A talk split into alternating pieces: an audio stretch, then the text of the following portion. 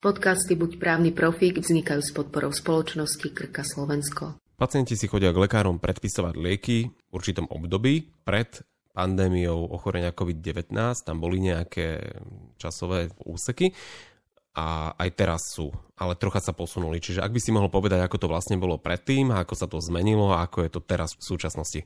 No obrovská zmena v zákone o liekoch, ktorá sa týka predpisovania liekov, je tá, že do zákona o liekoch, a to nie je novinka, ako aby sme boli úplne uh, takí, uh, že úprimní, a v zákone o liekoch je vlastne možnosť počas krízovej situácie, ktorá je vyhlásená v súvislosti e, s COVID-19, predpisovať lieky aj tak, že špeciálny liek môže predpísať napríklad všeobecný lekár. Alebo liek, ktorý má kompetenciu predpísať gastroenterológ, môže predpísať zubný lekár. Je to taká osobitná výnimka, ktorá vlastne smeruje k tomu, aby mal pacient možnosť si vyžiadať predpis lieku aj nie od svojho lekára. Nie je to tam špecifikované, že nie je špecifikované, že pacient musí dokázať, že sa snažil dovolať svojmu, ja neviem, napríklad gastroenterologovi, ale čo on je dlhodobo PN alebo má veľký nával pacientov a pacient nutne tú liečbu potrebuje, a z toho dôvodu sa obratil na svojho zubného lekára, hej, aby mu predpísal nejaký liek, ktorý môže predpisovať gastroenterolog.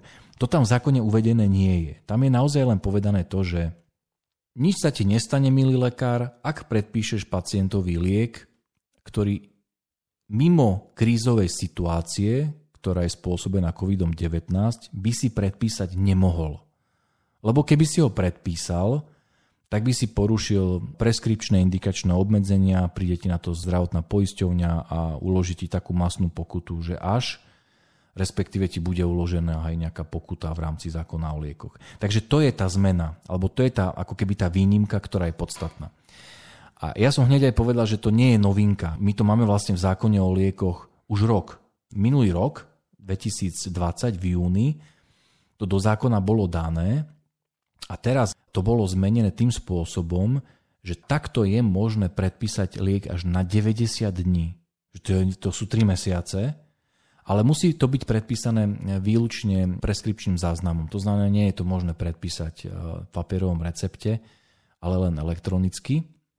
A nielen, že to môže takto predpísať lekár, ošetrujúci lekár, ale môže to predpísať aj sestra. To je akože tá taká výnimočná vec, že to je obrovská výnimka, lebo vlastne základným pravidlom pri predpise e, liekov je, že oprávnenie predpisovať má lekár a zubný lekár. Ale v tomto prípade, to znamená, že v prípade krízovej situácie, ktorá je spôsobená COVID-19, môže predpisovať akýkoľvek lekár, ošetrujúci lekár, bez ohľadu na to, že na predpis daného lieku by ináč nemal odbornú kompetenciu, a plus takto môže predpisovať e, takýto liek aj sestra. Každopádne by si mali dávať tie zdravotné sestry, napríklad aj tí lekári, ktorí nepoznajú veľmi toho pacienta, pozor na určité veci, lebo nie je to len o tom, že mu liek napíšem a mám s ním pokoj, ale ten lekár alebo ten zdravotnícky pracovník preberá na seba aj nejakú formu zodpovednosti? No ja si myslím, že úplne. Ja si myslím, že úplne a na to si treba dať skutočne pozor, že i keď mi právny predpis e, umožňuje predpisovať lieky, ktoré by som ináč nemohol predpísať, tak skôr to treba vnímať z toho pohľadu, že ak tak urobím, tak mi nebude hroziť nejaké riziko, dajme tomu zo strany zdravotnej poisťovne. Lebo to sa hlavne deje. Hej. To sa hlavne deje, že a preto sa napríklad aj všeobecní lekári mnohokrát, a teraz mimo COVID, hej, aby sme to povedali, preto sa všeobecní lekári mnohokrát aj obávajú predpisovať tie špeciálne lieky na základe odborného odporúčania špecialistu. Lebo sa obávajú, že dajme tomu ten špecialista si nevšimol nejaké indikačné alebo preskripčné obmedzenie a tým, že všeobecný lekár predpíše na základe odborného odporúčania, tak mu príde na kontrolu zdravotná poisťovňa mu to vyhodí. Hej, že, no ale to počkajte, to nebolo možné predpísať, lebo ten špecialista, ktorý vám dal odborné odporúčanie, on na to nemal oprávnenie, lebo tam je hej, nejaká výnimka v rámci kategorizačného zoznamu. A tu to vlastne neplatí. Tu je to urobené tak, že ktokoľvek môže predpísať čo len Hej, samozrejme, vzťahuje sa to na lieky, ktoré sú zaradené do zoznamu kategorizovaných liekov, ale aj pomôcok, aj potravín, aby sme boli úplne korektní. Ale tá výnimka práve v tom je taká, že nevadí, že poruší všetky preskripčné a indikačné obmedzenia, keď na tejto zemi platia hej, v kategorizačnom zozname, to nevadí, Ak to urobíš počas krízovej situácie, ktorá je spôsobená covidom, na maximálne 90 dní a urobíš to elektronicky, tak neporuší zákon o liekoch. Takto to treba vnímať. Ale keď tým spôsobíš škodu na zdravý pacienta, lebo, lebo podceníš to, že vlastne ty si nebol schopný ako keby odborne zhodnotiť, či ten pacient liek potrebuje, či tam nie je nejaká zmena. Lebo teraz napríklad v zákone ani nie je to, že to musí byť liek, ktorý pacient dlhodobo používa. To nám vypadlo práve v marci 2021. To znamená, že to naozaj môže byť v podstate, e, nebudem porušovať zákon, ak predpíšem nový liek. A na to by si mali lekári a aj sestry o to viacej e, dať e, skutočne pozor, že to, že to môžem v zmysle zákona o liekoch urobiť, ešte neznamená, že to urobiť mám. Pretože ak niečo zanedbám alebo ak niečo podcením, tak tú zodpovednosť bude niesť poskytovateľu, ktorého vlastne ja pracujem. A veľkým rizikom je to, že ak niekde medzi dverami príde pacient a povie, že jeho lekárka nerobí, napíšte mi takýto liek, ja ho beriem a k tomu povie ešte nejaký ďalší liek, ktorý potrebuje možno pre sesternicu alebo niekoho. Čiže toto tu je asi veľmi také riskantné, že sa ten zdravotnícky pracovník alebo lekár neoboznámi e, s zdravotnou dokumentáciou alebo nejakou správou, že si nevyžiada od toho pacienta, či náhodou nemá alebo niečo také. Tak tých rizik tam je viacero. I keď samozrejme dnes už ako tá lieková knižka e, sa dá kontrolovať.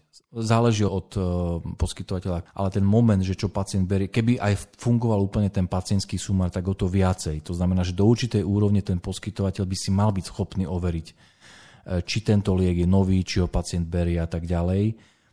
A samozrejme, ono pacienti to až tak nevedia. Oni zvyčajne budú volať svojmu všeobecnému lekárovi, lebo z toho poznajú.